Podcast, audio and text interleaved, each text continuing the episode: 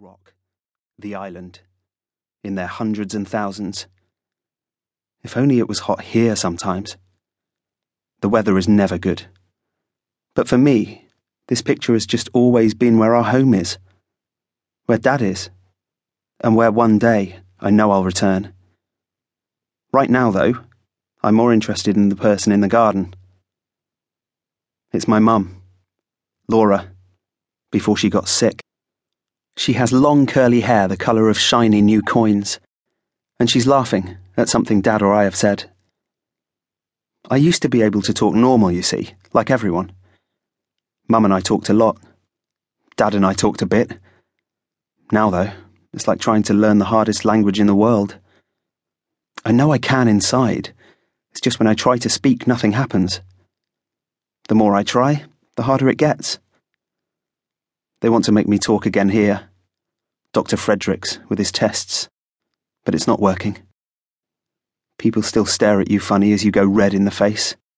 Or sometimes they laugh and make up what they think you were going to say. I'd rather try and talk to a varmint, thanks. There's enough of them, that's for sure. Flapping moths that circle round lights, like the one in my room right now, and spiders lurking in corners, or cockroaches scuttling around by the bins. All the useless insects and pests that the red eye left behind we don't even bother with their real names half the time. Varmints is all they are. And I have practiced talking to them, as it happens. Not that you're meant to go near them, even though everyone knows they're the only thing that can't get the virus.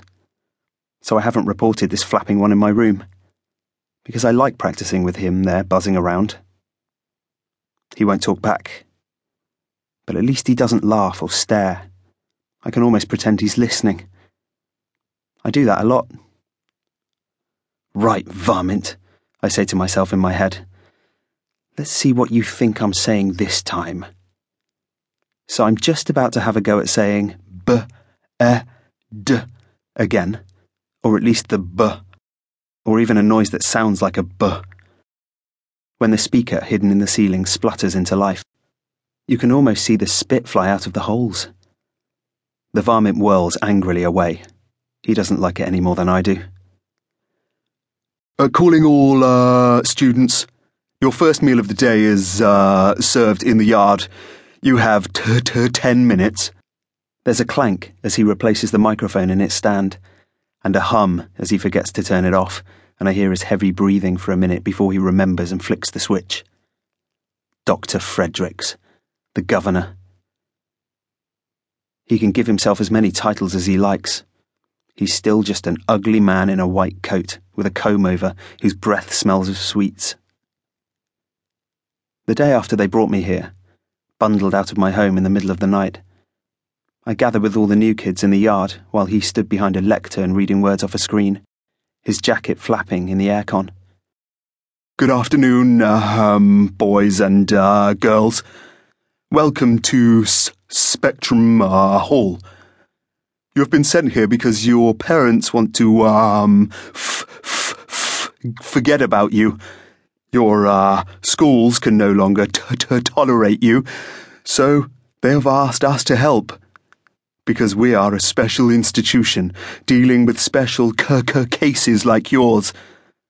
And I'll tell you now how it's going to, um, work. His amplified words bounced off the walls. Look behind you at the sea. It's the filthiest and most per per per polluted sea in the world, we're told. He stared down at us through his bottle top glasses and flicked away a loose strand of greasy hair as we gazed out of the glass walls behind us at the waves chopping and crashing at the cliffs. But I didn't believe Dad wanted to forget about me. Six years later, I still don't.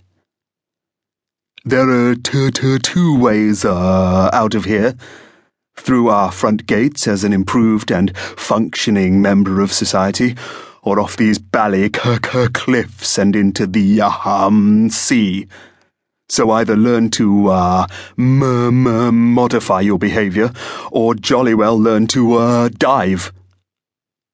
I haven't learned to do either yet.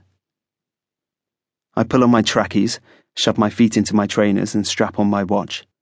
Then there's a beep, and the light in my door goes red orange, then green.